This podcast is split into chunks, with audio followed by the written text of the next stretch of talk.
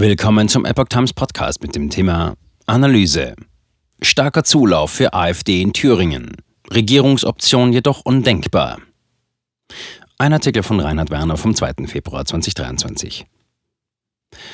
Trotz der Einstufung als gesichert rechtsextrem wäre die AfD in Thüringen derzeit die stärkste Partei. Allerdings wird sie weiter in der Opposition bleiben.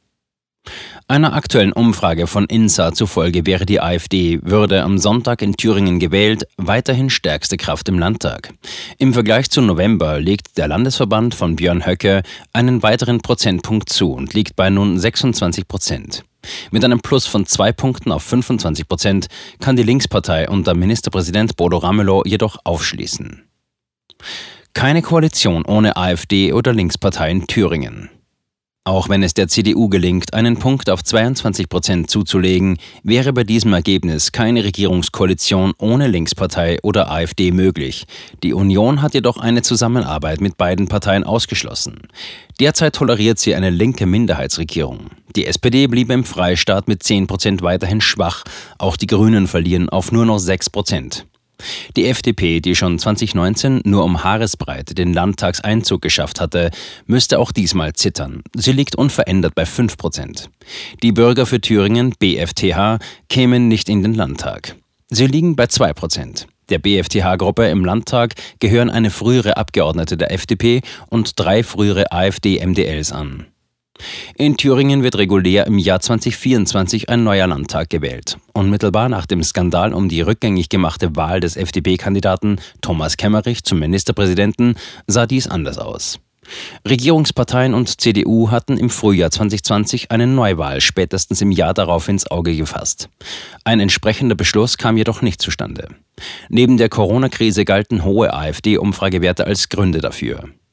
Höcke als treibende Kraft zur Ablösung der Gründergeneration. Die AfD steht so gut da wie lange nicht, äußert der Politikwissenschaftler Wolfgang Schröder gegenüber AFP. Sie sei in der Lage, den Unmut aufzunehmen und zu artikulieren, der angesichts der vielen Krisen und Unsicherheiten vorhanden ist.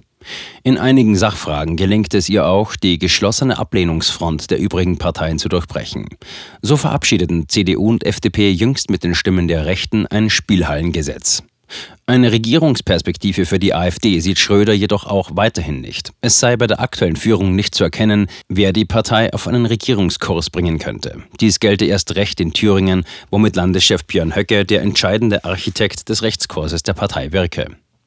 Seine 2015 vorangetriebene Erfurter Resolution habe die Ablösung der konservativ-euroskeptischen Gründergeneration auf dem Essener Parteitag initiiert. Danach sei, so Schröder, der antirassistische, migrationsfeindliche, nationalistische und rückwärtsorientierte Stil zum Tragen gekommen. Ausdruck gesellschaftlicher Widersprüche und Krisensituationen. Schröder erwartet, dass 2024 das große Jahr der AfD werden könnte, wenn Landtagswahlen in den Ostbundesländern Brandenburg, Sachsen und Thüringen anstehen. Die AfD könnte dann erstmals stärkste Kraft bei einer Landtagswahl werden. Eine Regierungsbeteiligung würde daraus jedoch nicht resultieren. Es würden sich vielmehr Mehrparteienkoalitionen stabilisieren. Bundesweit liegt die AfD derzeit wieder bei 14 bis 15 Prozent. Das ist noch deutlich unter den Bestwerten von bis zu 18,5 Prozent, die im Jahr 2018 zu verzeichnen waren. In den Jahren 2021 und 2022 verlor die AfD bei mehreren Landtagswahlen und der Bundestagswahl deutlich an Stimmen. In Schleswig-Holstein flog sie sogar nach einer Legislaturperiode wieder aus dem Landtag. Schröder sieht Inflation, Energieknappheit und den Ukraine-Krieg als wesentliche Faktoren der steigenden AfD-Umfragewerte. Diese hätten die Zukunftsperspektiven für Europa und Deutschland etwas vernebelt.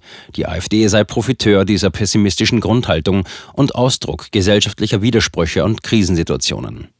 Mit ihrer Erzählung vom Wir hier unten und die da oben biete sie auch ein Gemeinschaftsgefühl an. Skandale und Austritte schaden der AfD bei Stammwählern nicht. Tatsächlich unterscheidet sich die Situation der AfD deutlich von jener der früher präsenten Rechtsparteien wie die Republikaner oder Deutsche Volksunion DVU. Neu ist insbesondere, dass ein vom Verfassungsschutz formulierter Extremismusverdacht sie nicht substanziell schwächt. Auch nehmen Wähler ihr Abspaltungen, Skandale und Austritte aus Partei und Fraktion nicht übel. Es scheint eine verfestigte Wählerschaft in grundlegender Gegnerschaft zum etablierten Spektrum und dessen Narrativen entstanden zu sein.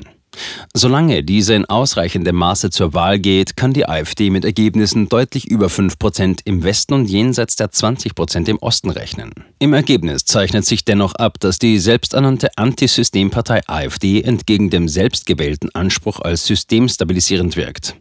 Auch Ergebnisse von 20 oder 25 Prozent haben infolge der Verweigerungshaltung der übrigen Parteien keine Regierungsbeteiligung zur Folge.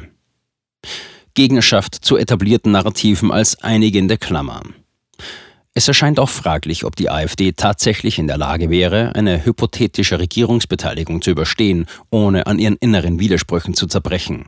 Bis dato reicht die Gegnerschaft zur Energie-, EU- und Migrationspolitik der übrigen Parteien als Klammer aus, die Mitglieder und Anhängerschaft zusammenhält. Auch was die Position zum Ukraine-Krieg anbelangt, scheint sich die Position gegen eine vertiefte Konfrontation mit Russland durchgesetzt zu haben. Das schlechte Abschneiden russlandkritischer Kandidaten beim Bundesparteitag im Vorjahr und aktuelle Umfragen schaffen diesbezüglich klare Verhältnisse. Diese weisen aus, dass die Ablehnung einer weiteren Unterstützung der Ukraine im Krieg gegen Russland unter AfD-Anhängern bundesweit am stärksten ausgeprägt ist. Dennoch prallen auch innerhalb der Partei selbst ideologische Welten aufeinander, selbst dort, wo es beispielsweise beim Islam ein einigendes Feindbild gibt. Dies betrifft nicht nur Fragen wie den außenpolitischen Umgang mit dem Iran, während einige Abgeordnete der Partei für eine härtere Gangart gegenüber den Mullahs eintreten, fordern andere, den Rohstoffhandel mit Teheran auszubauen. Massive ideologische Spaltungspotenziale. Unter der Oberfläche einhellige Ablehnung von Muezzinrufen, Halal-Fleischereien oder Kopftüchern in Deutschland tun sich weitere fundamentale Gegensätze auf. Bei einigen Anhängern und Politikern der Partei ist das Dogma der Islamkritik Ausdruck einer generellen Ablehnung von Religionen. In ihren Reihen lehnt man beispielsweise Restriktionen für Schwangerschaftsabbrüche ab oder befürwortet Druck auf Entwicklungsländer, Geburtenkontrolle zu erzwingen. Andere lehnen zwar eine Ausbreitung des Islam ab, weil diese eine Konkurrenz zum Christentum darstellt, sie würden sich jedoch abseits davon insgesamt doch eine Entsäkularisierung und Rückkehr zu religiösen Werten in Deutschland wünschen. Die zum Teil fundamentalen Interessensunterschiede innerhalb der AfD setzen sich auch noch in Sachfragen fort. So hat die Partei in der Rentenpolitik lediglich einen Minimalkonsens zwischen Anhängern des Umlage- und des Kapitaldeckungsverfahrens erreicht. Auch was den Umgang mit China und dessen KP-Regime betrifft, gibt es keine einheitliche Linie.